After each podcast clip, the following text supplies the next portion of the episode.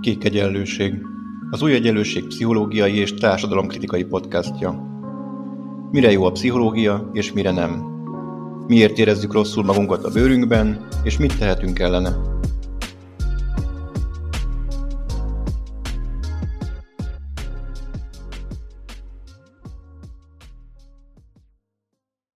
Mi a szülőgyilkosságok pszichológiája?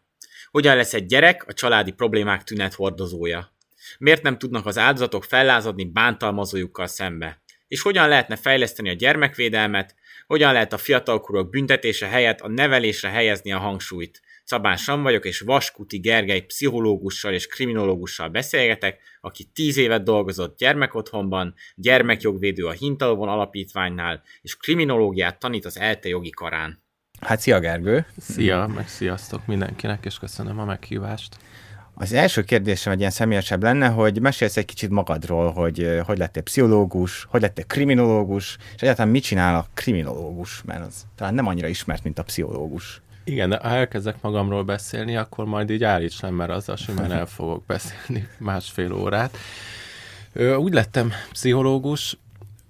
két, két ilyen meghatározó dolog volt, most azon túl, hogy mindig is akartam az emberekkel foglalkozni, amit ugye szoktak mondani pszichológusok, azért én akartam más is az életemben, csillagász lenni, pingpongvilágbajnok lenni, költő lenni, szóval sok vágyam volt, de valahogy a pszichológia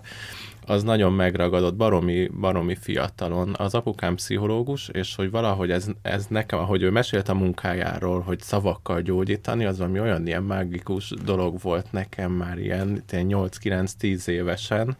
A gyógyítás is, és az is, hogy nem szikével gyógyítani, hanem szavakkal gyógyítani, tehát az, az egy ilyen magával ragadta gondolat tulajdonképpen, és egyébként a másik, ami nagyon Szóval ez a meghatározóbb. A másik az inkább egy ilyen erre épülő ilyen emlék, egy villanófény emlék, hogy mi az, ami igazán lekötött kamaszként, és olyan elég Hát egy kicsit ilyen flegma srác voltam, de hogy de volt egy nagyon jó barátom, Dávid, azóta nagyon jó jazzzenész lett, ö, és akkor ő valamikor, ő nagyon kacifántos volt a családi háttere, nagyon nehéz, sok nehézség volt így a, a vállán, és akkor valamikor úgy elkezdett erről, ugye 12 évesek voltunk, és akkor elkezdett erről beszélni, meg hogy ő hogy van. És én így hazamentem, és akkor mint egy ilyen matematikai egyenlet, ilyen nyilakkal és összefüggésekkel így elkezdtem így vázolni az ő lelkét, hogy akkor mi, miért, és miért úgy működik, és miért van a nehéz légzése, és izé, és akkor másnap így mentem lobogtatva, hogy figyelj, azt hiszem, hogy megfejtettem, hogy szóval valahogy ez így mindig mindig,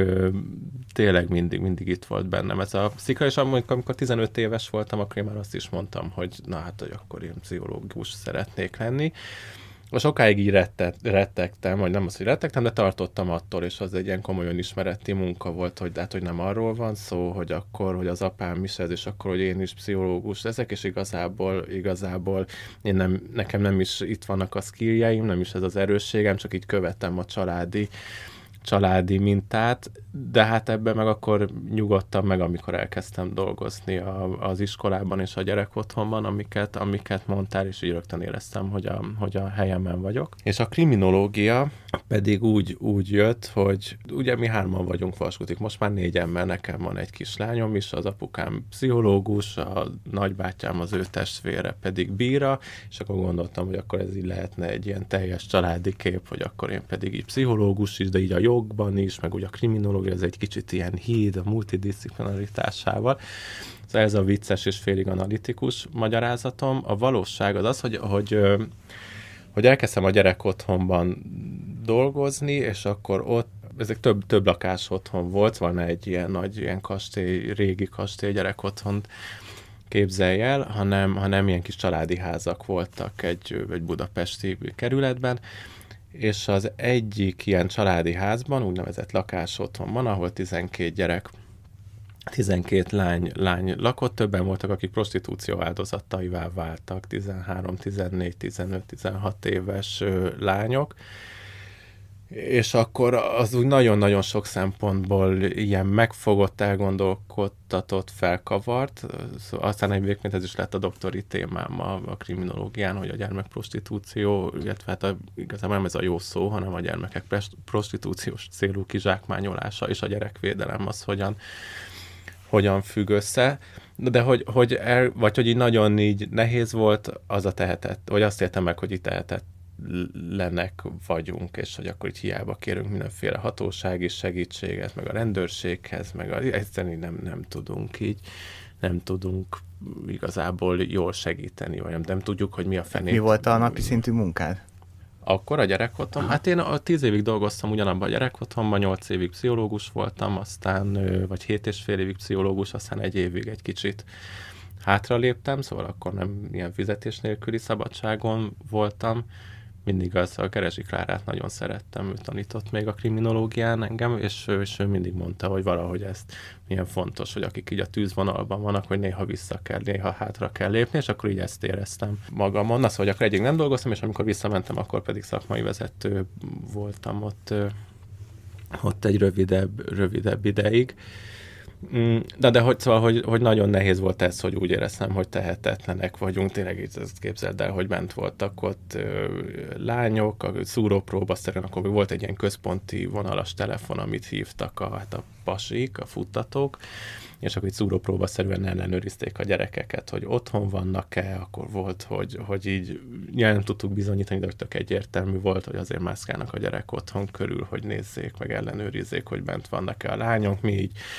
így nem, semmit nem, nem, tényleg nem, nem volt egyszerűen eszköz a, eszköz a, a kezünkben. Igen, nagyon elgondolkodtatott az is, hogy én ugye akkor frissen kerültem ki az egyetemről, és hogy azt gondoltam, hogy a pszichológia az egy ilyen mindent vívő dolog, ahogy mondták az autós kvártet. Mert szóval, hogyha valakinek a lelke rendben van, akkor az így, akkor rendben lesz az élete, mert, mert, mert, mert megy a lelke után és így azt látom, hogy ez baromság, szóval, hogy ez, ez, ez nincs így, és kifejezetten ezeknél az áldozattá vált gyerekeknél láttam, volt egy kislány, akivel ugye nagyon-nagyon sokat tudtam ott, meg tudtunk ott velük beszélgetni, mert napi 6-7-8-10 órát ott voltak a gyerek otthon, vagy a néha, hogy este kivitték őket, hogy kimentek. És, és akkor volt egy pont, ahol a, azt éreztem hogy fél év után, hogy így rálát mindenre, látja az erősségeit, a képességeit, látja, rálát arra, vagy felismeri, hogy egy bántalmazó kapcsolatban van, ahol ő ki van használva, be van csapva, hamis szerelem illúziójában van, van rángatva. Látta, hogy ki tudna ebből lépni, lát, meg elkezdett bennünk megbízni, elhitte, hogy mi meg tudjuk védeni, mert nem, mert, mert, mert vannak együttműködő partnerek, lehet a rendőrségtől segítséget. Ez a sokféleképpen, de hogy meg tudjuk vinni. Elkezdett bennünk is bízni, és akkor, akkor ezt így összefoglaltam meg, hogy figyelj, mindezt látod. Akkor mi van? Szóval, hogy mi kéne, hogy kilépje ebből, és akkor az, azt mondta, hogy hogy hogy Gergő, Gergő Bának hívott, de az egyik egyetlen, aki így magázott, de hogy, hogy figyeljen Gergő Bá, értsen meg, anyám kurva, nővérem kurva, én is kurva vagyok. És hogy ebben ilyen nagyon sok, szóval a készen kapott sors, a helyzet, a, szóval, hogy, hogy a kirekesztettség, a, szóval, hogy ebben a, a, tár, a családhoz való ilyen, ilyen kötődés, szóval nagyon-nagyon a, a társadalmi státusz, szóval nagyon sok dolog bele volt sűrítve ebbe a mondatba. Szóval ez is egy fontos felismerés volt, amire azt gondoltam, hogy akkor kicsit ilyen társadalomtudományi irányba elmenni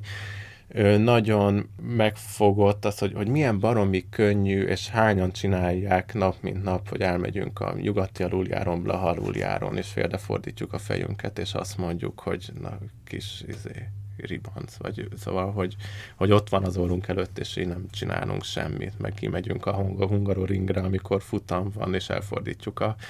fejünket, és hogy, és hogy emögött, akik ott állnak, és válnak folyamatosan az emberek ezrei szem előtt áldozattá, hogy milyen sorsok, milyen élet tudtak, és milyen érzések, és mi minden van, van mögötte. És hát a negyedik dolog, ami pedig így nagyon elgondolkodtatott, az a, az a jogi kezeletlenség, hogy, hogy, hogy itt vannak az áldozatok, akikre a jog valahol elkövet. Ez megváltozott egyébként azóta, de hogy, hogy elkövetőként tekintett rá a jog. Ugye elzárással büntethető szab, szabálysértésnek minősül a, a, a prostitúció, és akkor van, hogy volt olyan állapot a jog, ezt azért mondom, mert téged te szereted az ilyen jogi dolgokat, hogy volt olyan állapot, hogy a BTK-ban, ugye a büntetők törvénykönyv szerint mindenki bűncselekményt követel, aki bármilyen formában hozzájárul egy gyerek prostitúciós kizsákmányolásához, vala futtató, a kerítő, de az is, aki pénzt ad a szexuális idézőjelbe szexuális és idézőjelbe szolgáltatásért, szóval aki ezért az erőszakért pénzt ad, az is bűncselekményt követel, tehát egyértelműen áldozatként kell kezelni a gyerekprostitúcióban érintett gyerekeket. Ugyanakkor viszont a szabálysértési törvény szerint szabálysértési eljárás indítható velük szemben, és akkor volt, hogy ilyen több millió összesen egy év alatt x millió forint szabálysértés, ez pénzbírságot szabtak ki, meg nem tudom hány napot töltöttek gyerekek szabálysértési elzárás, elzárás, szóval, hogy ilyen teljes, teljes ilyen, ilyen, ilyen, ilyen, ellentmondás és anomália. Na szóval, hogy ezek, ezek így mozdítottak el ebbe az irányba, és hát a más, meg mindez így, így azzal a belső drive-val kezet fogott, hogy egész életemben tanulni kell, és fejlődni kell, és akkor,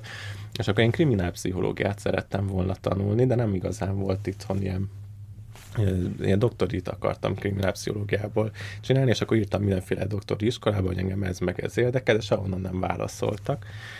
viszont akkor a feleségem meg, tehát, hogy figyelj, itt van ez a kriminológia képzés, ez most fog indulni, és az volt az első, első évfolyam voltam, vagy voltam egyedül, de mi voltunk az első évfolyam 30-an körülbelül, és akkor beiratkoztam erre, és így, így ott ragadtam, mert azt nem mondtad a felkonfba, de hogy ott is dolgozom a ELTE a kriminológiában. És a kriminológus azt tulajdonképpen mit csinál? Ezt, ezt nem Nézd tudjuk. de egyébként azért vicces, amit kérdezem, mert amikor amikor befejezett, megkaptuk a kriminológus diplománkat, akkor így, akkor ugyanez volt, hogy oké, okay, és hogy akkor most így mi lesz de hogy nem volt ilyen jogszabályi környezet, nem tudtunk elhelyezkedni, vagy hogy nem, el tudtunk, ugye ez egy mesterképzés, és akkor a legtöbb mindenkinek volt egy alapképzése, szociológia, szociális munka, pszichológia, ö, igazságügy, igaz, mint tudom jog, szóval mindenféle alap, ez, ez egyébként ez a nagyon izgalmas része, vagy az egyik legizgalmasabb része ennek az egész képzésnek, hogy mindenféle területről érkeznek emberek. Na de hogy, szóval, hogy el tudtunk helyezkedni, de nem a kriminológus diplománkkal, mert az ugye vannak kell felsorolva, hogy milyen végzettséget hova fogadnak el, és ez így nem, nem volt nem volt sehol. És akkor hát az egyik mondás az az volt az oktatóink részéről, hogy majd ez megváltozik, és hogy dolgozunk azon, hogy a jogszabályi környezet ez megengedje. A másik mondás pedig az volt, pont akit említettem, Keresik Lára mondta sokat, hogy hogy azért a kriminológusok azok mindig ilyen furcsa, furcsa szerzetek, akik így megtalálják a helyüket, és hogy ki kell vívnunk a helyünket, meg ki kell vívnunk a státuszunkat, meg a, meg a pozíciónkat. És akkor ez így megy, hogy, hogy így vívjuk, megkeressük a helyünket, a jogszabályi környezet megváltozott, és nagyon vegyes, hogy, hogy mit csinál egy, egy, egy kriminológus. Sokan, tehát sokan, szóval van, aki az akadémiai életben helyezkedik el, pártfogó felügyelő, pártfogó felügyeletnél sokan helyezkednek el, áldozatsegítőknél, szóval, hogy így a terepen nagyon sokan helyezkednek el, vagy a kriminológus diplomájukkal, vagy a másik diplomájukkal, amit egyébként erősít a kriminológus. Például egy volt csoporttársam, mai napig börtönpszichológusként dolgozik, nagyon sokan jelent, ő pszichológus alapvégzettsége, nyilván nagyon sokan jelentkeztek az állásra, de az, hogy ő ő a pszichológiai tudáson sán felül úgy ment oda, hogy járt már büntetés végrehajtási intézetben, tudja, hogy mit jelent az, hogy körlet, tudja, hogy mi a különbség fogház, fogház, fegyház, börtön között, ahogy így képben van, ahol így felkiáltottak gyakorlatilag, hogy ah, Jézusom, végre valaki, nem onnan indulunk, hogy izé. Szóval, hogy így, így nagyon civil, civil szférában nagyon sokan, vagy hát nagyon sokan, szóval többen dolgoznak civil szférában, nagyon vegyes. Tulajdonképpen így az oktatóik kar is ugyanilyen, ugyanilyen vegyes, szóval vannak alkotmánybíraként dolgozott, ugye ott van a tanszékely Göncöl Katalin, aki az ország első ombudsmanja volt, valaki ő, ő áldozatsegítéssel foglalkozik, én gyerekvédelemmel, meg gyerekjogvédelemmel, szóval valaki kifejezetten a büntetés végrehajtás intézetek, ez hogy ilyen nagyon-nagyon valaki ilyen nemzetközi joggal, szóval nagyon-nagyon vegyes a, vegyes a paletta. És akkor elkezdtél a doktorin foglalkozni a prostitúcióval. Uh-huh. Milyen oldalról közelítetted meg, vagy mire jutottál? Most nyilván nem akarok egy ilyen doktori védési eljárást indítani, de hát az azért nagyon sem, kíváncsi. Az azért sem, mert nem írtam meg a doktori diszertációmat, szóval nincsen még, még mit, mit megvédeni. Én először így a, foglalkoztam így a prostitúciónak a történetével, így az ilyen 1800-as évektől, hogy ez hogyan valósult meg Magyarországon, hogy ez hogyan, milyen szabályozás vonatkozott a prostitúcióra, hogyan függött össze a prostitúció volumene és működése, így a társadalmi működéssel, a társadalmi berendezkedéssel, ez hogyan, a társadalmi berendezkedés hogyan hatott a szabályozásra, baromi izgi egyébként, hogy mondjuk 1860-tól Magyarországon, hogy milyen ilyen nagyon más, nagyon van három fajta ilyen főszabályozási modell a kapcsolatban, és hogy ez így végigvonult Magyarországon, de úgy, hogy akkor ő, rendszerváltás előtt ez van azért, mert így még így működik. A rendszerváltás valami tök más, teljesen más, hogy működik a, a hatalom, más lehet mondani, szóval, hogy más az egész szociálpolitika, és akkor van valami megint más a rendszerváltás. Tehát szóval ezzel foglalkoztam először, és akkor utána pedig pedig a, hát az áldozattává vált gyerekekkel. A szűkebb témám az az volt, hogy ez hogyan függ össze a gyerekvédel, gyerekvédelemmel. Ne érts félre, nem azt az üzenetet akarom itt sugalni, hogy na persze a gyerekvédelem, meg a gyerekvédelemben dolgozó szakemberek tehetnek arról, hogy, hogy, hogy valahogy felülreprezentáltak a gyerekprostitúció áldozatai között azok, akik, akik gyerekvédelemi szakellátásban élnek, szóval nem, nem ez az üzenetem, nem is akarom ezt, de hogy, de hogy ezzel ezzel foglalkoztam, és akkor a fő célom az pedig az lesz, hogy, hogy egy olyan ilyen modellintézménynek a koncepcióját felvázolni, ami kifejezetten az áldozattává vált gyerekeknek akar segítséget nyújtani, csomó, milyen, milyen terápiás foglalkozásokat kell nyújtani, milyen skilleket kell nyújtani, együtt legyenek fiúk és lányok, vagy külön legyenek, hogyan nézzen ki a, a kilépés, több lépcsős, hogy, szóval, hogy, hogy egy nagyon csomó kérdés van, van-e körül, és akkor ez, ez tulajdonképpen a kutatási témám. Egy ilyesmi is feltűnt a publikációt között, meg, megakadt a szám, hogy szülőgyilkosságok. Ez, erre a témára hogyan jutottál, vagy ez pontosan mit akar? Nagyon ilyen creepy. görög drámák, Freud. Nem, de ez egy creepy dolog, nem? A szüleim nagyon meg, megrémültek, a pszichológus apám nem is akarta ezt kom- kommentálni. Az anyukám, aki ők, ő, ő, magyar szakot végzett, magyar, magyar francia szakot, és mindig őt szoktam megkérni, hogy az ilyen nyelvi lektorálását, hogyha valamit írok, akkor azt nézze meg, és, akkor, és mindig iszonyatosan sok hibát talál és akkor azt meg így visszaküldte, csak úgy, hogy félek, és nem, nem, nem, nem is írt hozzá semmit. Az egy baromi izgi dolog volt egyébként, ez a Csepeli György és a, és a Bíró Judit vezette ezt a, ezt a kutatócsoportot, meg is jelent a kutatócsoportnak egy könyv egyébként 2010, 2012-ben. Tulajdonképpen azt nem tudom, hogy a, hogy így a, hogy így a cseppelieknek honnan, honnan jött ez az ötlet. Ők elkezdtek ilyen hallgatókat verbúválni, hogy van ez az vonal, és ez, hogy akit érdekel, hogy az izgalm, izgalmas lehet, ott a szociológia, szociológián a, a szakkollégiumnak volt a tagja a, a, a, most már feleségem, és akkor ő mondta, hogy figyelj, van ez ott itt a tátékán, nézzem meg. Na, és akkor megnéztem, és egy Szóval olyan volt, mint kicsit ilyen holdköltök társasága, nagyon iz, izgi volt, és az, az volt a koncepció, hogy ugye a Foucault-nak van egy, van egy könyve, ez az Én Pierre Rivière, aki lemészároltam anyámat, hugomat és öcsémet, egy, egy, egy, ez egy 19. századi szülőgyilkosságnak a bemutatása, és azt csinálják a könyvben, hogy ez a Pierre Rivière, aki, ahogy a címe spoilerezi, megölte a családját, ki az apukáját, ő ír egy ilyen, egy ilyen önéletrajzot, így visszaemlékez, és akkor abban így, így, így próbálja így megind, megindokolni, szóval, hogy így, hogy, hogy így az kirajzolódik belőle, hogy ő, szóval az önéletrajzot kifejezetten azzal a fókusszal írta meg, hogy, hogy mi vezetett oda, hogy ő megölje az anyukát, és akkor már túl csomó nagyon furcsa gond, gondolat volt, érdemes elolvasni, mert nagyon izgi, és akkor egyébként amellett, hogy a Pierre Rivière írja ezt a visszaemlékezést, bár hozzáteszem zárójelben, hogy többen is felvetik, hogy ez egy kamu visszaemlékezés, amit igazából a Foucault írt, vagy valamelyik tanítványa, nem mindegy.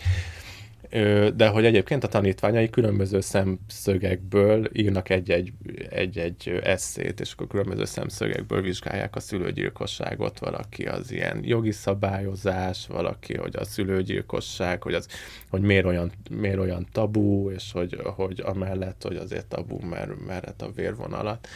törőd meg, amellett valahogy így, a király, így olyan, az azért a legsúlyosabb büntetés, mert olyan, mint a királygyilkosság, és hogy valahogy a szülő és a király. Szóval, szóval mindenféle szempontból írtak, és akkor hát mi is ezt, ezt csináltuk, hogy ö, már nem öltünk meg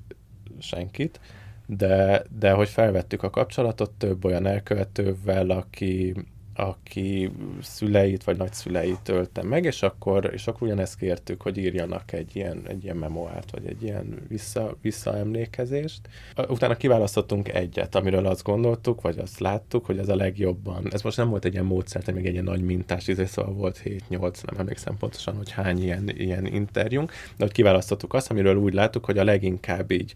így hordozza azok a különböző történeteknek a szimbólumait, meg a motivumait, meg az ilyen, ilyen folyamatait, és akkor kiválasztottuk az egyik elkövetőt, és az ő visszaemlékezését, vagy az, az elemeztük, és akkor mindenféle különböző szempontokból, ugyanúgy, ahogy annó Foucault, mi is írtunk a, a szülőgyilkosságról, én nyilván az ilyen pszichológiai vonatkozásai, de valaki az, az, azzal foglalkozott, hogy így a közösségnek hol volt ebben a, ebben a történetben szerepe szűkebb és tágabb tágabb közösségnek. Valaki arról írt, vagy azt elemezte, hogy az hogy lehet, hogy ilyen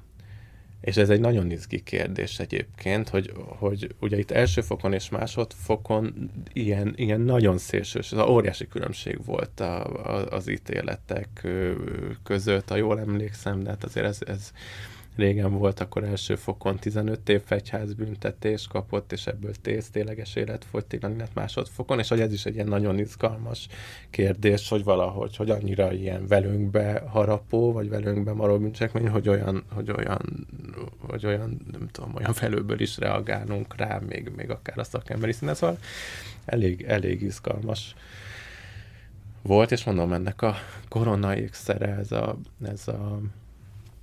ez a 2012-es könyv volt, egyébként Orestes műhely volt a nevünk, ha kérdezt mondtad, hogy milyen görög, meg ilyen mitológiai gondolat, és hát pont azért a Orestes műhely, mert ugye az Orestes a műkénéi királyfi, akinek az Agamemnonnak volt a fia, és, és hát az anyukája, és még valaki, az anyukája valakivel megölte az apukáját, és ő viszont a húga segítségével el tudott menekülni, ő is, az ő élete is veszélyben volt, és a felnőtt korában a hugával ő meg, megölte a, az apja gyilkosait, tehát az anyukáját is. És azt mondtad, hogy a szülőgyilkosság pszichológiájáról írtál, hogy tudsz egy kicsit mesélni arról, hogy milyen pszichológiája van a szülőgyilkosságnak? Hát az nekem, ami ilyen, szóval nyilván ilyen nagyon, tudom, összetett, meg amiket ilyenkor el kell, el kell nekem ami ilyen nagyon meg, megfogott, és hogy ne, ne értsd félre, szóval, hogy eszembe sincs azt az üzenetet így sugalni se, hogy aki e, megöl valakit, az fel lehet menteni. Szóval nem ez a, nem ez, mert csomószor ez a kritika ért minket, hogy persze most de hogy az, az elemzés és a felmentés az, az, nagyon, az nagyon más, de nagyon sokszor ez a kritikát minket, hogy akkor mi most azt mondjuk, hogy akkor jól megérdemelte itt a, a, az apuka, meg az egyébként akit vizsgáltunk, az a, vagy akivel a legrészletesebben foglalkoztunk, az apukáját és az apuká és a nevelő anyját ölte, ölte meg. De hogy ami nekem milyen nagyon elgondolkodtató volt, az az, az hogy egy pontig, hogyha megnézzük az életutat, tisztában léve azzal, hogy ez az életutat, szóval ez az egyik szegment, vagy ez egy nézőpont, ugye mi csak az elkövető nézőpontját de, de hogy, hogy egy ideig ő áldozat, és van egy pont, ahol hirtelen baromira meg, megváltozik a, a, az, az ítélet vele, vele kapcsolatban. Mi történt ezzel a sráccal? Ez egy ez egy ilyen 20-as éveiben ja, egyébként egy értelmes fickó erejé, ereje teljében lévő fickó, annyira, hogy a, a, a börtönben még, még ilyen felsőoktatási képzésben is részt vett, volt szakmája, hogy ilyen lovász mesterség, ilyen lovász családból ból jött, és az apukája, az, az szóval egy tanya, tanyavilágban élt, egy tanyán élt az apukájával és a, és a nevelő anyjával. Az apukája egyébként az egyik lába mű volt, szóval, hogy olyan fizikailag ilyen iszonyú különbségek voltak közöttük, de hogy ezt a gyereke gyakorlatilag ilyen szolgának használták. Állandóan ütötték, vágták, egész nap dolgoznia kellett. Hát olyan volt a, a, ahol laktak, a srác elmondja ennek a pasinak az elmondás alapján olyan volt a ház, amiben laktak, mint egy ilyen börtön, csak mint egy ilyen inverse börtön, mert ugye a panoptikon az úgy működik, hogy van egy megfigyelő, aki, aki középen áll, és akkor ugye körben vannak a cellák, és kívülről jön a fény, és akkor a megfigyelő középről meg tudja figyelni folyamatosan, folyamatosan a cellákat, és hát a, a fogva tartottak ugye nem tudják, hogy mikor nézik őket, ezért jól viselkednek ő ez a panoptikon koncepciója. Na náluk egy ilyen fordított panoptikonban éltek, ami úgy nézett ki, hogy középen a ház közepén volt a srácnak a szobája, és akkor körbe ilyen ablakok voltak, és az ablakokon kívül voltak az életnek a különböző terei, szóval a konyha, mit tudom, szülők, vagy hát az apuka, meg a nevelő anyának a hálója, és akkor kívülről volt függöny, szóval hogy gyakorlatilag bármikor így, így tudták ellenőrizni, és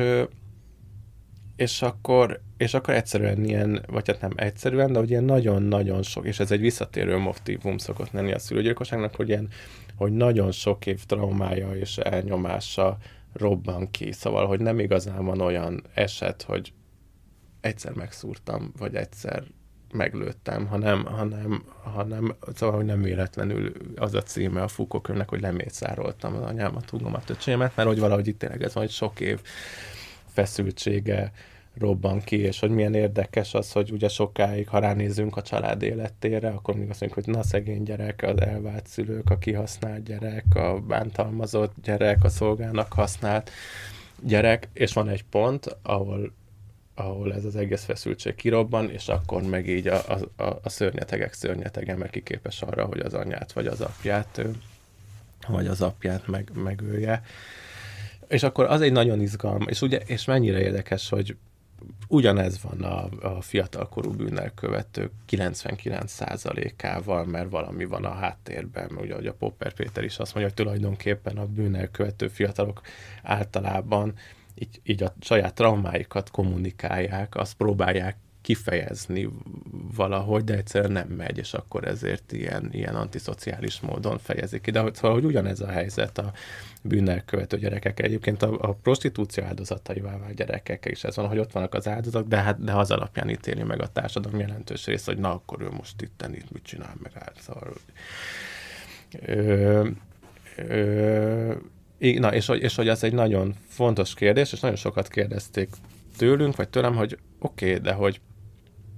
hogy itt van ez a srác, vagy ez a 20 év körüli fiatalember, aki értelmes, jó erőben van, el tud menni, tud közlekedni, még lehet, van egy anyukája, egy másik, és miért, miért nem ment el a francba? Miért hagyta, hogy ott, miért ragadt ebbe bele, hogy ott üt, ütik, vágják? De hát ez történik, hogy, hogy egyszerűen, hogy a bántalmazót egy ilyen, egy ilyen omnipotens hatalmi személyként realizálódsz, szóval, hogy olyan hatalmat tulajdonítasz meg, mert aki, aki ezt meg tudja veled csinálni, akinek ilyen hatalma tud lenni, az biztos, hogy egy olyan hatalmas ember, és ezt mondta is egyébként a, a, a Pierre Rivière történetben is ez előjön, hogy ő egy ilyen, ő, hogy így a képzeletében így feldagasztotta azt, hogy ő hogy ő, ő azért öli meg az anyát, hogy megmen, felszabadítsa a férfiakat, mert ahogy az anyja működik vele szemben, úgy működnek a nők a társadalomban, és szóval ez az ő víziója. Víziója volt ez a fiatal ember, TN-nek hívtuk mindig, szóval, hogy ő is azt mondta, hogy hát, hát, hogy ő nem mert volna elmenni, mert hogy az apja az azt mondta, hogy akkor ő teljesen ellehetetleníti, nem fog sehol munkát találni, nem lesz senki, és a híd alatt fog hajléktalannak meghalni, ami nyilván egy ilyen marhaság, de hogy, de hogy egyszerűen ez, ez, ez volt a megélése a srácnak, és a gyerek otthonban az áldozattá vált lányokkal ugyanezt tapasztaltam, hogy, hogy, hogy így, hogy miért nem hiszed el, hogy meg tudunk védeni, és ezért, hát azért, mert az a súlyosan bántalmazó ember, aki engem így megver, úgy megver, kocsi után köt, ugye, hogy így, mint a középkorban, hogy a utánfutóhoz köti a kezét, és akkor húzza. Szóval, hogy aki, aki, aki ennyire hatalmas tud lenni, attól nem tudjuk megvédeni. Azt mondta az egyik kislány, hogy hát hogyha itt bármi feljelentést tenne, vagy mi bármit csinálnánk, akkor, akkor ő itt bejönne ide a BMW-jével, ide beugratna a lépcsőn, és mindannyiunkat citává lőve, lőne, ami nyilván, szóval, hogy egy ilyen izé, semmi suhanc izé, szóval, hogy nyilván nem, de hogy, de hogy neki ez, ez az omnipotens hatalommal ruházza föl. Ez ugyanúgy azért is fontos kérdés, mert amikor mondjuk vagy van aktualitása, mert amikor egy egy korábbi áldozat, akármilyen kapcsolati erőszak áldozata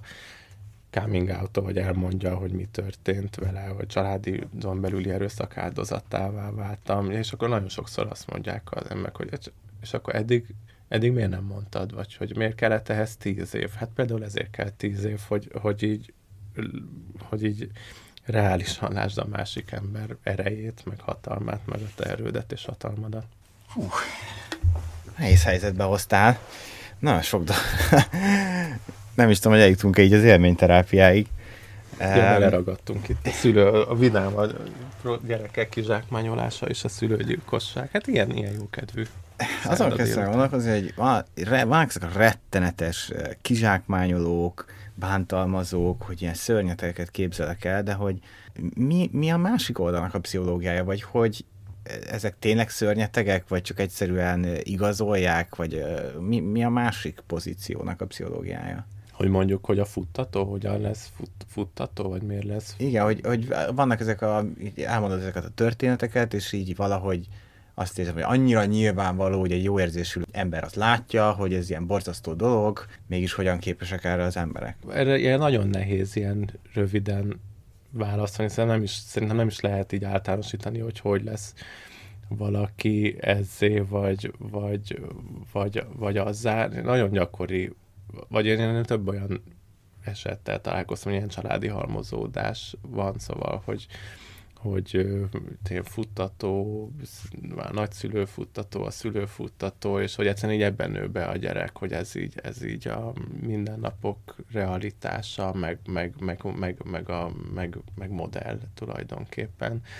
Ez, amit ha már így a kriminológiáról beszéltünk, azt mondja egy kriminológus, hogy hogy Sutherland, hogy tulajdonképpen amit egy gyerek tanul a családjától, hogy hogy lesz valaki bűnelkövető, hogy egyrészt tanul egy egy attitűdöt, szóval, hogy egy attitűdöt, ami, ami a bűncselekményt övezi, vagy hogy egy, ilyen értékítéletet, ami a bűncselekményt övezi, mint ahogy te valószínűleg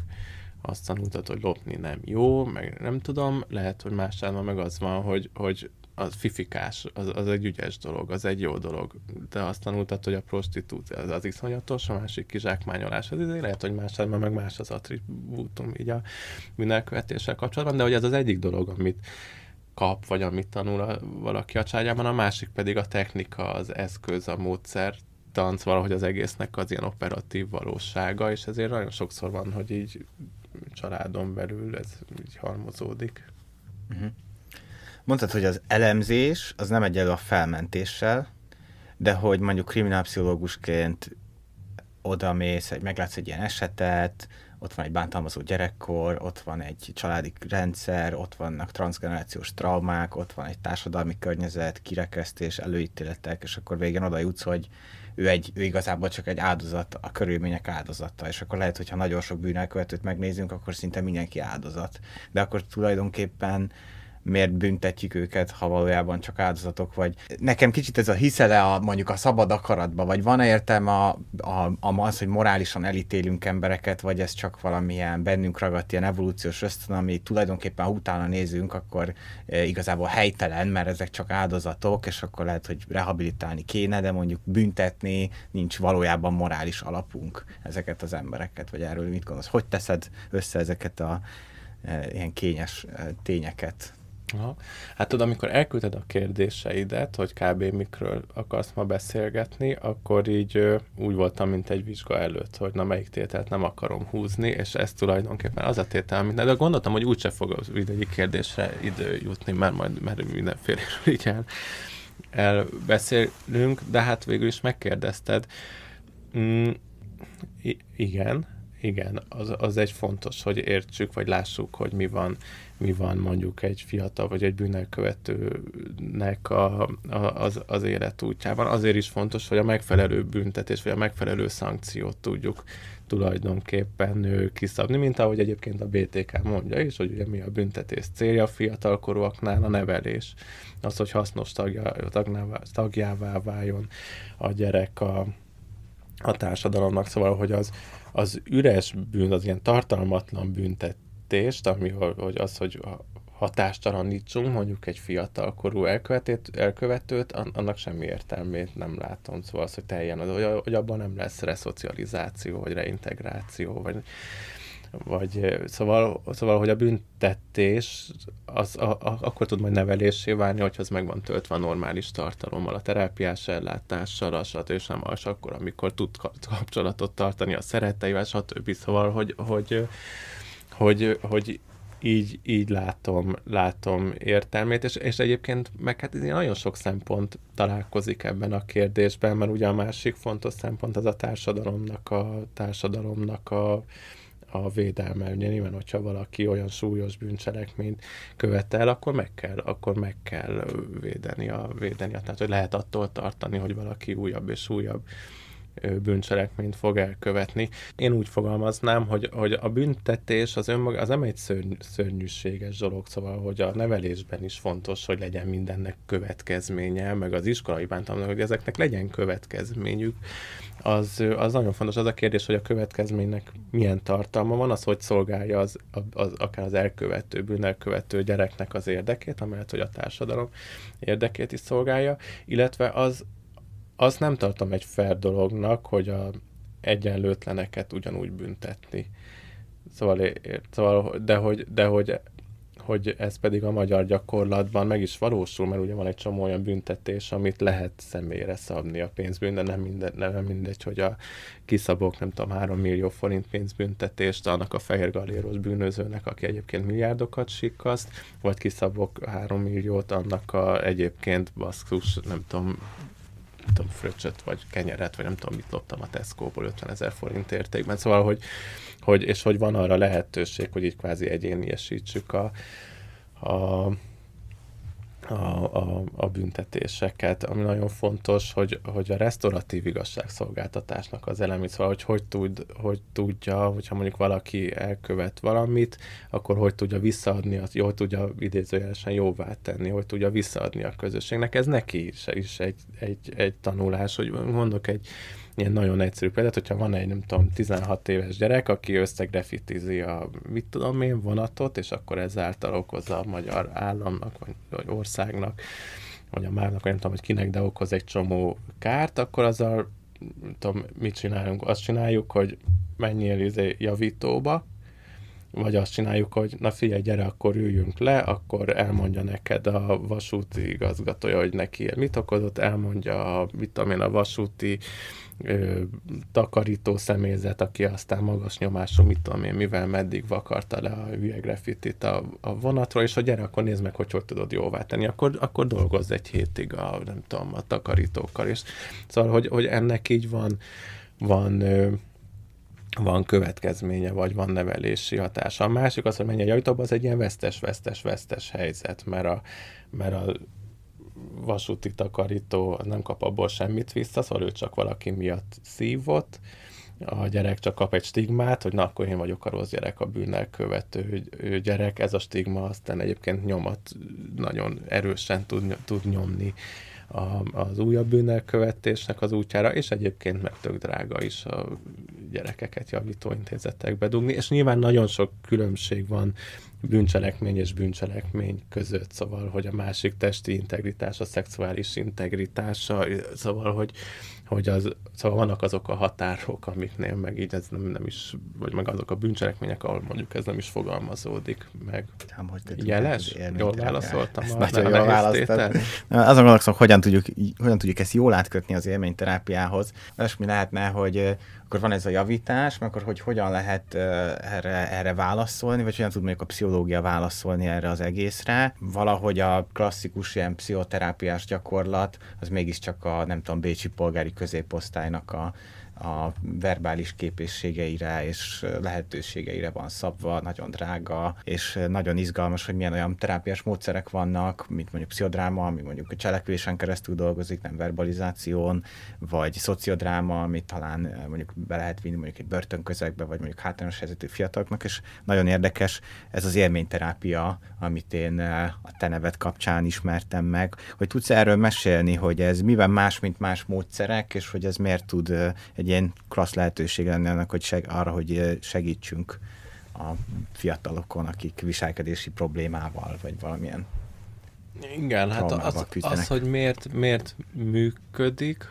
arra, vagy hogy miért jó, meg miben más, arra nagyon, szóval nagyon sok szempontból nagyon más, meg nagyon sok, sok erőssége van. Ugye az élményterápiát azt az édesapám, Vaskuti Pál vezeti, együtt én is sokat dolgoztam vele, meg benne, meg a kidolgozásán, eleinte Sri Lankára, Sri Lankára mentünk két-három hónapra a gyerekekkel és családokkal, aztán Sri Lankán nagyon sok, sajnos ilyen sok tragédia történt, meg ilyen rossz, rossz dolog történt, úgyhogy most már nem Sri Lankára megyünk, hanem az apukám kiköltözött Görögországba, Kalamatába, a Peloponnesoszi félszigetre, és akkor ott fogad családokat és, és gyerekeket. Ugye mi úgy kerültünk oda, vagy most nem akarom milyen nagyon a hától. Az apukám a cunami után ment ki, szóval 2004-ben volt a cunami, majdnem 40 ezer ember halálát követelt, és félmillióan váltak hajléktalanná, szóval egy iszonyatos katasztrófa volt annak az országnak, ami ráadásul a turizmusból élt, szóval nyilván nem mentek turisták jó sok évig, a polgárháború miatt sem mentek turisták, és, és most is folyamatosan volt néhány éve a húsvét húsvétkor egy ilyen merénylet sorozat Sri Lankán, egyébként az apukám is akkor hagyta ott az országot, és hát azóta is ilyen szörnyű dolgok történnek, és na, meg a Covid, szóval, hogy ott nagyon rossz állapotok vannak most, ez, de ez a ventilálás része, de hogy az apukám kiment a én Palinak hívom, úgyhogy, a, úgyhogy úgy mondom, hogy a Pali kiment a cunami után, és akkor ott a cunami túlélő dármán maradt gyerekeknek és a, és a gyerekeiket elvesztett szülőknek hozott létre egy intéző, egy, egy ilyen lakhelyet, egy intézményt, és, és hát beleszeretett az országba, meg én is beleszerettem az országban, mindenki, aki kiment, az, az beleszeretett, és akkor ahogy ez felépült, akkor a Pari azt mondta, hogy hát ő biztos, hogy ott akar élni, de hogy akkor hogy találjuk ki, hogy, hogy miből, és akkor mindenféle ilyen szörnyebbnél szörnyebb ötletei voltak, például a leg szélsőségesebb ötlet az, az volt, amikor, hogy azt mondod, hogy akkor egy, hogy az óceánpartra kéne egy jég, jégkorcsolya pályát sem, hogy az ott mekkora trúváj, hogy ott a helyiek, meg, meg na, szóval ez, ez, ez volt, és akkor valahogy így visszatértünk a földre, hogy, hogy egyébként mi az, amihez így értünk, meg, meg szívesen csináljuk. És akkor így jött az az ötlet. Akkor volt a Palinak egy kliense ö, itthon, mert így ingázott, és akkor amikor itthon volt egy kliense, aki nagyon mélyen, 16 éves srác volt, és nagyon mélyen volt a szerhasználatban is, meg ilyen, ilyen ő azt mondta mindig, hogy ilyen ütőképes csávó, a, a ilyen szórakozó helyekre épült mafiózók használták ilyen verő emberként, ilyen küzdősportoló, jókiállású izé volt, és akkor szóval, hogy ő nagyon belecsúszott ebbe a, ebbe a körbe, és azt is mondta, hogy nem tud ebből kilépni, mert kvázi nem engedik, meg, meg még kell fenyegették, ugye ez meg egyébként az, az korábbi omnipotens hatalommal felruházom az agresszort. Na de hogy nem tudott ebből kilépni, és akkor és akkor az volt az ötlet, hogy akkor menjünk ki a fenébe, hogy akkor men, búj, bújj el kvázi, hogy menjünk ki egy hónapra, akkor te nem, nem, nem tudsz szer használni, nem tud utána nyúlni ez a bűnelkövetői kör, és tudsz magadon dolgozni nagyon intenzíven. És akkor kimentünk egy szem gyerekkel, úgyhogy a palival ketten, úgyhogy kb. szegény két oldalról kapta a, a, a pszichót. De hogy működött, és a gyerek az úgy kijött ebből, és fölállt, és, és, és akkor utána kipróbáltuk, hogy akkor mi lenne, hogyha, egy, hogyha több gyereket vinnénk, hogyha csoport vagyunk, és akkor itt szép lassan, hogy ki, kiforta magát ő, tulajdonképpen az a módszer, amit ott csinálunk, és hogy mitől, mitől működik, az egyik az az, az intenzitás, szóval az, hogy ott egy, együtt laksz két-három hónapig, pszichológus, minden gyereknek van egy mentora, meg ott vannak a pszichológusok, szóval az, hogy hogy, hogy nyilván van egy napi szintű terápia, és hát igazából egy folyamatos terápia van, mert a helyzetek a, helyzetek a terápiák, szóval, hogy helyzetekbe látjuk egymást, és utána azokat a helyzeteket tudjuk értelmezni és átdolgozni, és ez nem adatik meg egy sima terápiás ülés, ülés során. Mondok egy példát, mondjuk ott teljesen ilyen bagatal, egy nagyon mindennapi példa, hogy ott volt egy srác, 15 éves, nagyon súlyos családi konfliktusok voltak az iskolában, és mindig neki ment a, a, hat, a hatalmat nem bírta, vagy a tekintélyt, szóval mindenki, a tanárok, szülők, de mind elküldött mindenkit a büdös picsába, már ilyet szabad. Uh-huh. Szóval mindenkit elküldött a büdös picsába, meg agresszív volt, meg szóval ilyen nagyon nehezen kezelhető srác volt, és akkor és akkor kivittük, és és az úgy nagyon hamar így, így átjött meg úgy a terápiás foglalkozásaink során, neki én voltam a pszichológusa, így mondtam is, hogy figyelj, te, szerintem te úgy működsz, hogy neked van egy nagyon negatív az én képe. És, és akkor a negatív én képet, az ugye egy gyerek az úgy működik, hogyha van egy negatív én képe, akkor az nagyon nehéz azt mondani, hogy engem nem szeretnek valamiért, úgyhogy elkezdek azért tenni hogy, hogy engem ne szeressenek, mert akkor már azt mondani, hogy aha, velem azért ilyen az anyám, meg az apám, meg a tanárom, mert én egy ilyen rohadt bunkó vagyok. És, és akkor elkezdett így működ, így mű, szóval volt egy negatív, inkább ami jött valamiből, pofonokban, nem tudom, valamiből azt táplálkozott, és utána elkezdte ezt az én képet így folyamatosan, folyamatosan fenntartani, és folyamatosan addig provokálta az embert, amíg muszáj volt, hogy azt a választ kierőszakolja, ami, ami neki a komfortos volt, mert ő mert hogy ő ebben van otthon, ez erősíti meg a, az én képét. Velem például azt csinálta, úgyhogy imádtuk, meg így elhalmoztuk, meg nagyon odafigyeltünk rá, meg ilyen nagyon ilyen, és akkor, hogy így kártyáztunk, és ott voltunk négy gyerek, vagy öt gyerek, meg kezd köztük ő, és én voltam a felnőtt, aki az ő pszichológusa, meg a többi gyerek, több gyereknek ott a között a pszichológusa, meg hát a program egyik vezetője, meg a programvezető fia, meg ráadásul az egyik gyerek az aznap érkezett, szóval neki meg, meg így fontos is volt, ez az én első benyomás. És akkor így kártyáztunk, hogy Kent Kupél, Kent, ez ott két pár van, és akkor de hát, hogy ő nem akar játszani. Mondjuk, hogy hát akkor ne játsz, de hogy akkor, hogy akkor de hogy játhatunk mást is, ha te akar, de nem, hogy nem akar kártyázni, akkor kentezünk, de hogy akkor ülj már létszi arrébb az asztaltól, mindez egy ilyen nagy fülessel hallgatott zenét, mondta, hogy ő nem. És akkor ilyen száj, szájtépés volt, hogy Marci, nem ez volt az igazi neve, de hogy Marci, és akkor tudod, így mindig így belém rúgott, hogy hát ő leszarja, hogy hagyjam, hogy ő most itt ül, menjek már a francba, izé, és akkor már elkezdett bennem felmenni a pumpa. Na jó, akkor inkább beszáll. De hogy érted, már negyed órája ott így izzadtunk, hogy és akkor, hogy akkor beszáll, és így ült tovább ezzel a fülhallgató. Jó, akkor pókerezzünk, izé, de hogy, hogy vedd már le a fülhallgatót, létszik, mert ez így nem oké. Okay. Meg nem, hogy nem, újabb 10 perc, és hogy akkor jó, akkor, hogy akkor lekapcsolja a zenét, de fent hagyja a fülhallgatót. Mondom, hogy tudod, hogy a na, na, na, nagy francokat, szóval most már így, ha már izé, benne vagyunk ebbe, akkor vedd le ezt a fülhallgatót. Jó, nagy nehezen levette, 20 perc telt el, és akkor amit egy második osztásnál visszatette a fülhallgatót, és akkor én egy kicsit ilyen, hát szándékosan is teátrálisan így kiborultam, és föltözvágtam a kártyát, és izé, és akkor el, el, elküldtem, és akkor ő kiment, hogy, hogy elrohant, hogy akkor én meg, te meg basszad meg, és izé. És akkor fél órával később vagy negyed, nem tudom mennyi idővel később utána mentem, és a kertben, mint egy ilyen kis, mint egy öt éves kis fiú, ült egy ilyen zúgban, egy fa alatt, és a kis cicák születtek, hogy a kis cicákat itt sírva is simogatta, és akkor elkezd, és akkor mondta, hogy meglátott, hogy menj a francba, és hogy, hogy ő micsoda, egy, hogy őt mindenki gyűlöli, és hogy a pszichológusom is, aki a pszichológusom, ezt is egy csomó pénzt fizetünk azért, hogy én itt legyek, és hogy még, még, még az is utált. Na, és, akkor, és hogy ez nem egy ilyen betervezett terápiás session volt, de hát ott ültünk, nem tudom, este hétkor, ezután az élmény után, és, és ebből, és, és ez volt a kulcs neki a, a, az egész működés, vagy hogy az egész terápiájához. Szóval, szóval, hogy az intenzitása miatt az, hogy helyzetekből látjuk egy, és egy csomó ilyen példát tudni. Elmondja egy terápiás ülésen egy család, hogy hú, a gyerekem hisztis, a fiam hisztizik, és akkor nem tudunk mit csinálni, és akkor és a,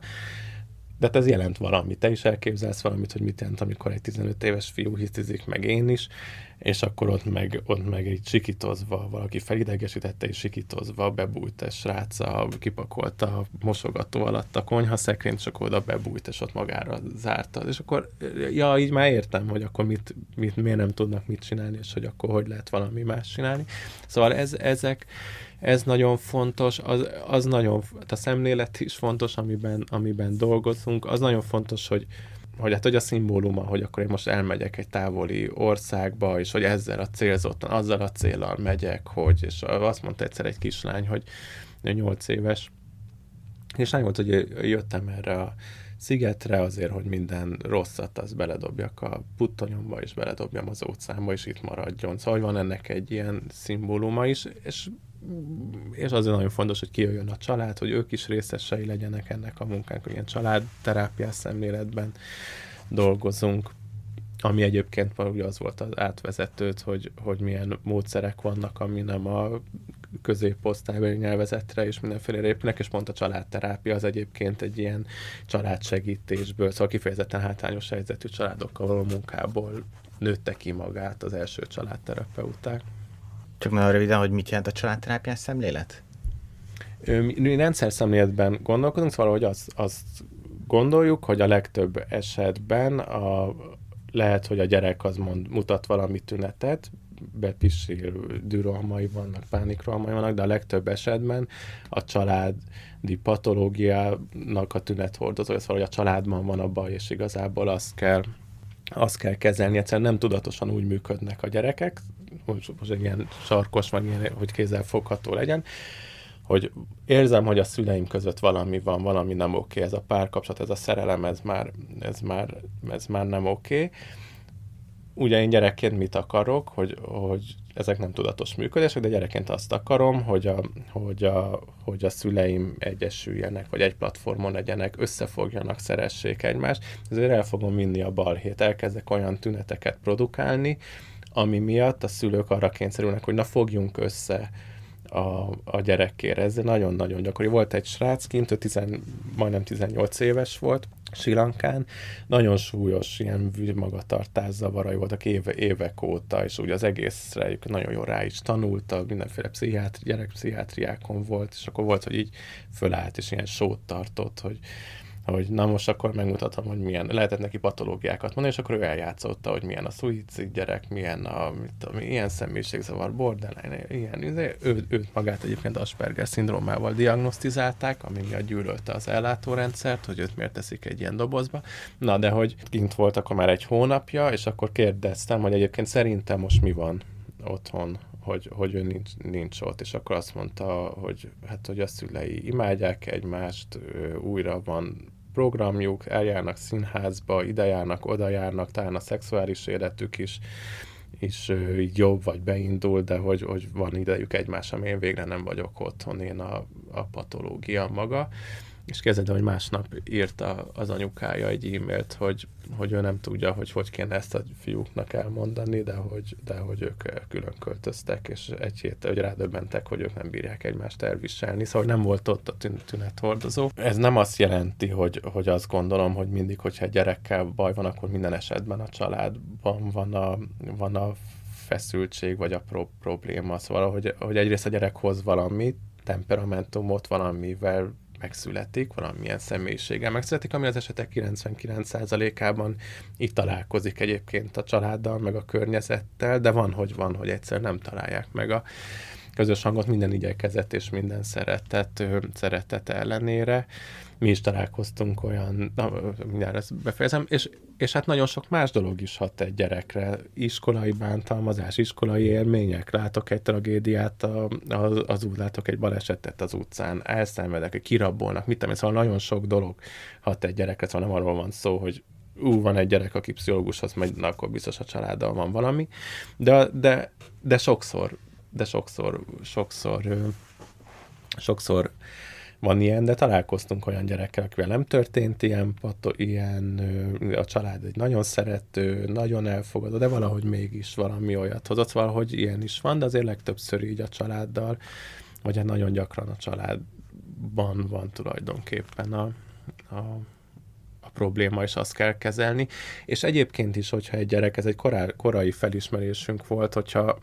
még nincs is ez, hogy a családi patológiát kell kezelni, mert, mert tök máshol nagyon a, a gyereknek a, a baja, akkor is a család az beáll, egy, szóval a család mint rendszer, az, az ugyanúgy, hogy a testünk homeosztázisra törekszik hogy itt ki legyenek egyenlítve a, a dolgok. Ugye egyik nap nagyon boldogan berugok, akkor másnap meg másnapos vagyok, szóval, hogy van egy ilyen, van egy ilyen kiegyen, kiegyenlítődés, vissza kell állni arra a homeosztázisra, és hogy a család, mint rendszer is beáll egy ilyen homeosztatikus szóval alkalmazkodik a környezetéhez. És hogyha van egy család, ami beállt erre, hogy mi úgy működünk, hogy itt van a gyerek, akivel ez meg ez a patológia van, és reggelente be 17 évesen is be kell kísérni az iskolába, és így, szóval, hogyha így működünk, erre vagyunk berendezkedve, mi nem megyünk el sehova a férjem, mert otthon kell lenni a, a, a gyereke. Szóval, hogyha ebből kiemelődik a gyerek, és kimegy x hónapra, és utána vissza, visszamegy a gyerek, úgyhogy a családon nem történik semmi, akkor a család nem tudatosan így el, el fogja kezdeni visszadolgozni, mert ők azt az egyensúlyt szokták meg, szóval ezzel, ezért is kell a családdal dolgozni. Itt a végén mindenképpen ki akarom használni, hogy van egy ilyen óriási tapasztalatod a gyermekvédelem terén, a viselkedéses problémák, vagy ilyen mentális problémák pszichológiai kialakulásával kapcsolatban, hogy tudsz mondani ilyen nagyon konkrét szakpolitikai javaslatokat, vagy dolgokat, amiket látsz, amivel szerinted tényleg lehetne javítani a társadalom mentális egészségén, vagy a, akár lehet ilyen konkrétabb téma, mint a prostitúció, vagy az iskolai uh-huh. gyermekbántalmazás. Na, ez meg az a tétel volt, amit ki akartam húzni, szóval ez, de, ez, de ki is akartam, meg nem is, mert van rá mindenféle válaszom. Vannak általánosabb válaszaim, szóval, hogy az általánosabb válaszaim az az, hogy hát, hogy a jövő generációját meg kell védeni, és hogy hogy tudjuk megvédeni, Szóval, hogy muszáj visszaadni a pedagógusoknak azt a presztízs, mind anyagilag, mind társadalmi, ami, ami megilleti őket. Nem olyan rég a Hintalovon alapítványnál, ahol dolgozom, kijött a gyereknapkor szoktunk kijönni a gyerekjogi jelentésünkkel, ott mindenféle területen nézzük azt, hogy hogy, hogy vannak a gyerekek, letölthető a hintalovon.hu, weboldalról, és hát, és hát ilyen kétségbejtő számok vannak, hogy hány ember fizet, hiányzik a, a pedagógusok közül, szóval, szóval, hogy ezzel muszáj valamit, muszáj valamit, muszáj valamit kezdeni, ugyanígy a gyerekvédelmi szakellátásnál iszonyatosan, szóval, hogy, hogy ezt nem lehet meg, megengedni. 21 ezer kiskorú él nevelőszülőnél vagy gyerek otthonban, és és ugyanez, hogy se anyagi, se társadalmi megbecsültsége nincs az ott dolgozóknak. A gyerekvédelmen minden tizedik álláshely betöltetlen, mindegyik tized, minden tizedik, az egy iszonyatosan súlyos szám. A speciális ellátásban, tehát akik a most nagyon idézőjebe teszem, a nehéz, az ilyen beilleszkedési zavarokkal, vagy deviáns gyerekek, szóval nehéz gyerekekkel foglalkozó gyerekotthonoknak minden negyedik állás betöltetlen. Szóval ez egy, ez egy, ez egy ilyen időzített bomba. Szóval, hogy ezekbe kell kell pénzt tenni azért, hogy, hogy, hogy ne legyen az a fluktuáció, mint most, ne legyen az a pálya elhagyás, mint most, és hogy legyen kapacitás, legyen kapacitása a szakembereknek azt csinálni, amit csinálniuk kell. Szóval én, én azért jöttem el például a gyerek otthonból, amikor szakmai vezető lettem, mert azt éreztem, hogy így felülről az administratív munka, meg a, jön a, ez az ellenőrzés, az az ellenőrzés, ezt kell kitöltenem, és egyszer nem marad, nem marad idő meg, meg kapacitásom arra, ami, amihez én igazából értek, és amiben amiben jó vagyok. Szóval, hogy az nem oké, okay, hogy a gyerekvédelemből, meg az oktatásból forrásokat kivonni. Szóval, hogy ez, ezzel, ezzel biztos, hogy kell valamit kezdeni. Szerintem nagyon fontos a, a nagy társadalmi kommunikáció, amivel itt tudjuk védeni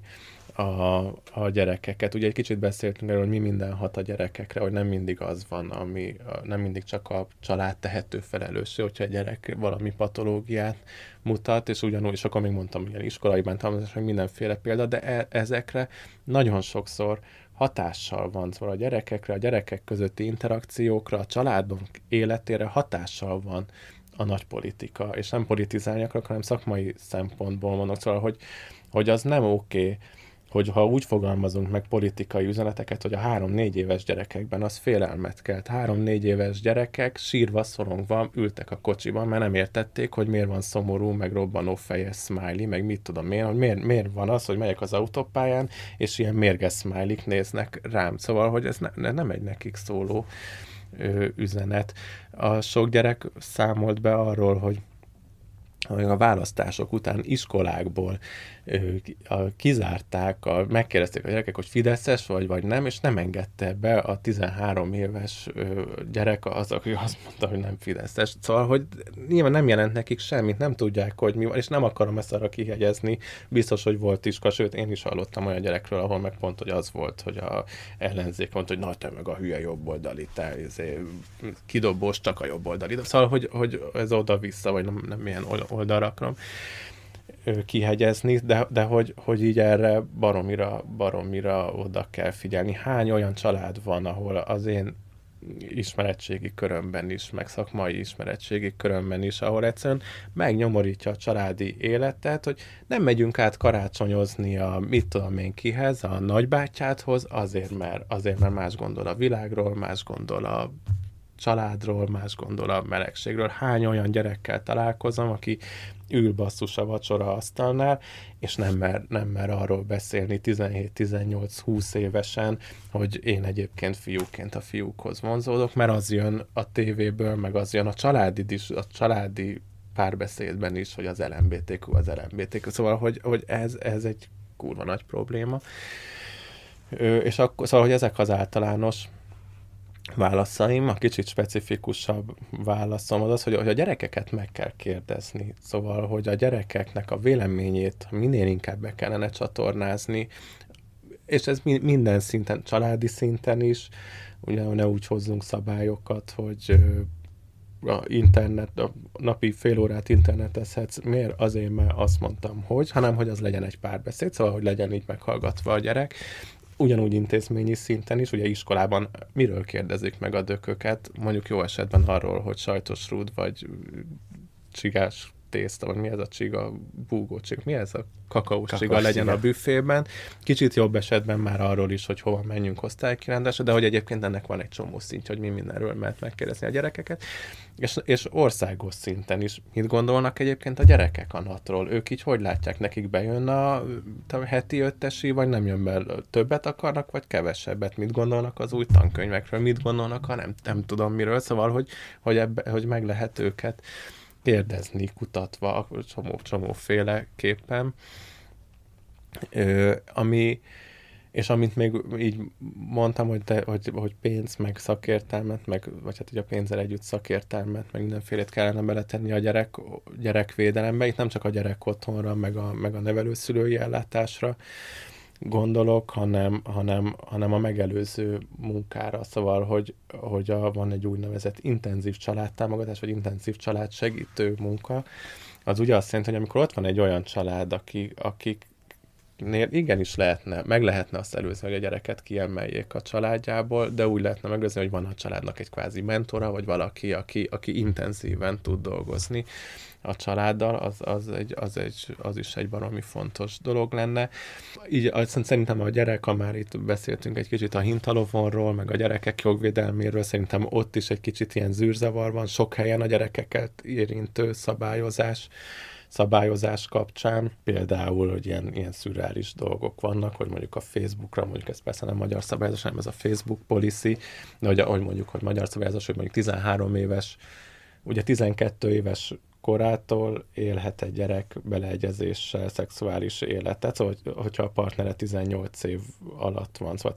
12-18 év közötti gyerekek egymással szeretkezhetnek 18 év fölött, ugyanamíg az beleegyezésen alapul, addig egy 14. évet betöltött gyerekkel bárki szeretkezhet, mondom, hogyha ez beleegyezésen alapul, szóval akár a 30 évesnek is joga van lefeküd, lefeküdni egy, egy 14 éves gyerekkel,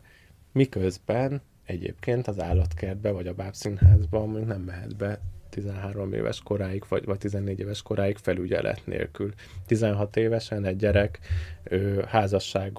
házasságot köthet, akkor, hogyha a gyámhatóság, meg a szülei, meg, vagy a törvényes képviselő ezt engedélyezi, de az esküvőjén nem kocinthat egy pesgővel, vagy, egy, vagy nem szívhat el egy szál cigit. Szóval, hogy ilyen, ilyen olyan súlyos ellenmondások vannak,